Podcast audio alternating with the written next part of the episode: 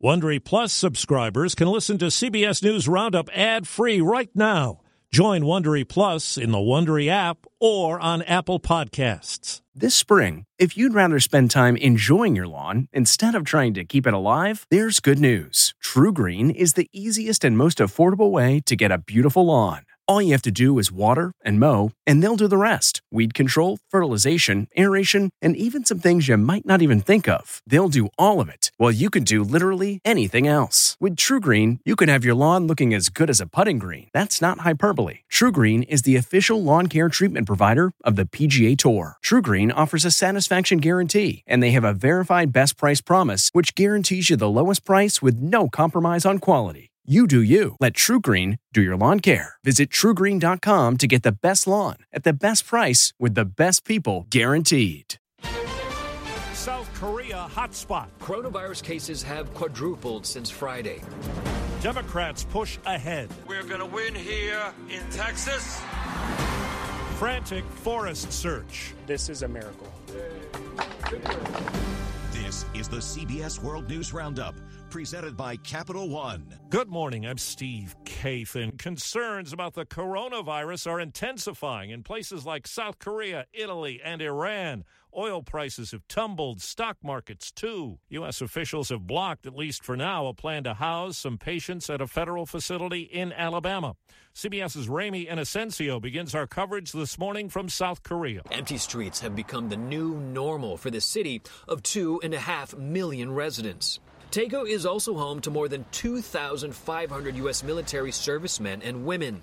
CBS News was granted access to the U.S. Army garrison here with temperature screenings and the same questions for all visitors. Can I take everybody's temperature? A 61 year old woman linked to an American soldier at this base has now tested positive for coronavirus. Colonel Edward Blanco is the face of the base. I'm nervous, but I feel confident too. The coronavirus is really harsh on people who are vulnerable. Our population, relative to the regular population, is not vulnerable. Still, though, we're all nervous about it. I'm Vicki Barker, live at the Foreign Desk in London. 13 confirmed cases here in the UK now, over 200 confirmed in Italy, with Milan Fashion Week disrupted, Venice's carnival cancelled, and northern Italian towns at the epicenter in lockdown. Iran's official death toll is 12, but one Iranian lawmaker insists there have been 50 deaths in his city alone, and growing fears of a global pandemic are hammering European stocks today. Steve? Business analyst Jill Schlesinger says investors are indeed spooked. Dow futures are down close to 800 points. The fear is pushing people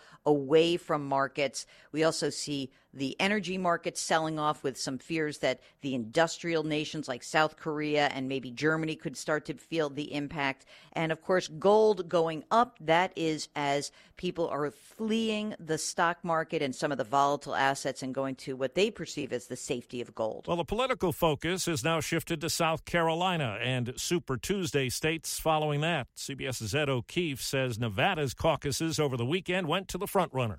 My God, there are a lot of people here tonight. Senator Bernie Sanders campaigned Sunday in the Super Tuesday state of Texas, speaking to crowds of thousands. The establishment is getting a little bit nervous about our campaign. Sanders now has the most delegates and votes, not to mention all the momentum. Something former Vice President Joe Biden is hoping to curb this week in South Carolina. The African American community in South Carolina can make a judgment about who the next president of the United States is going to be. The biggest hurdle for moderate Democrats right now is consolidating enough support to stop Sanders.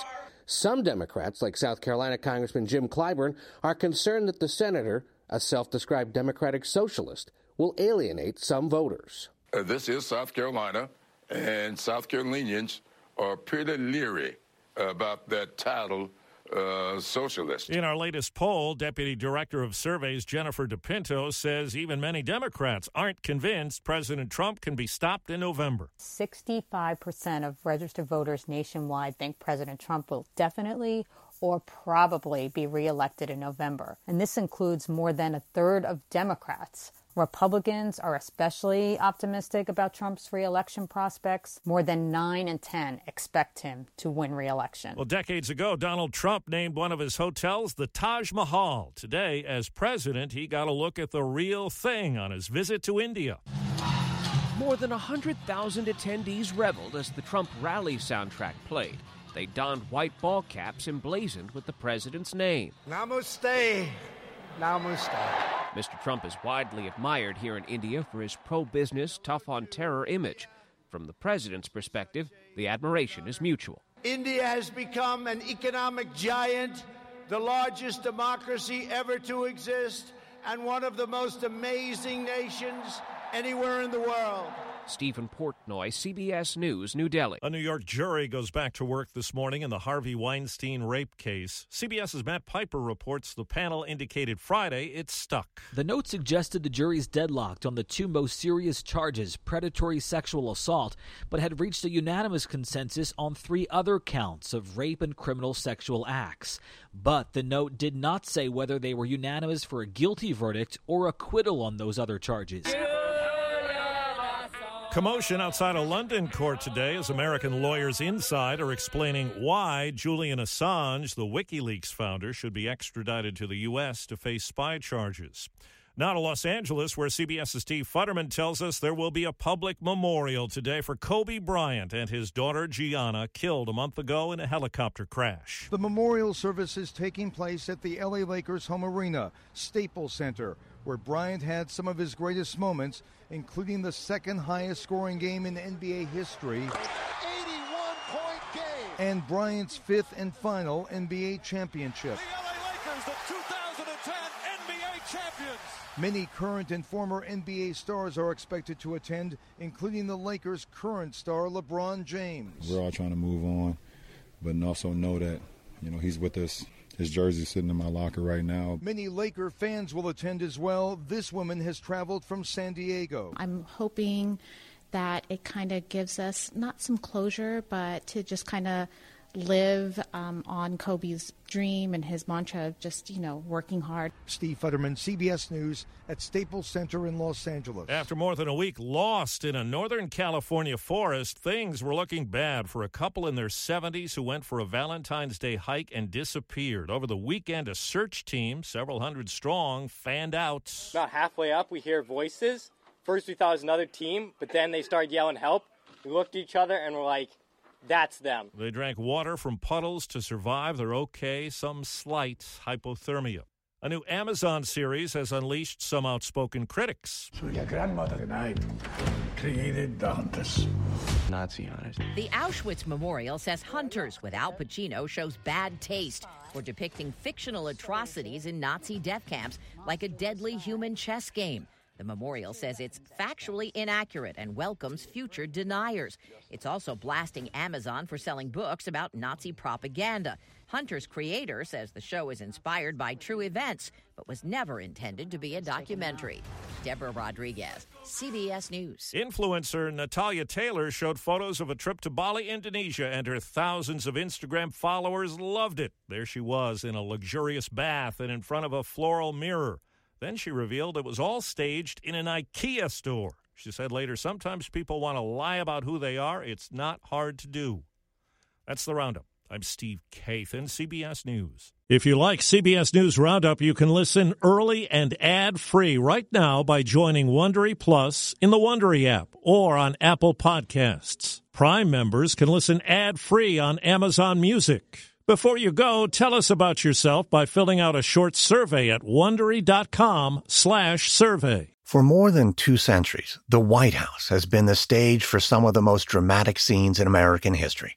Inspired by the hit podcast American History Tellers, Wondery and William Morrow present the new book, The Hidden History of the White House. Each chapter will bring you inside the fierce power struggles, the world-altering decisions, and shocking scandals that have shaped our nation. You'll be there when the very foundations of the White House are laid in 1792, and you'll watch as the British burn it down in 1814. Then you'll hear the intimate conversations between FDR and Winston Churchill as they make plans to defeat Nazi forces in 1941.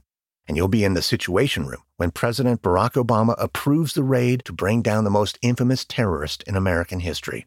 Pre order The Hidden History of the White House now in hardcover or digital editions wherever you get your books. It was the biggest scandal in pop music. The stars of Milli Vanilli, the Grammy-winning multi-platinum R&B phenomenon, were exposed as frauds. But none of this was their idea. So whose idea was it? Enter German music producer Frank Farian.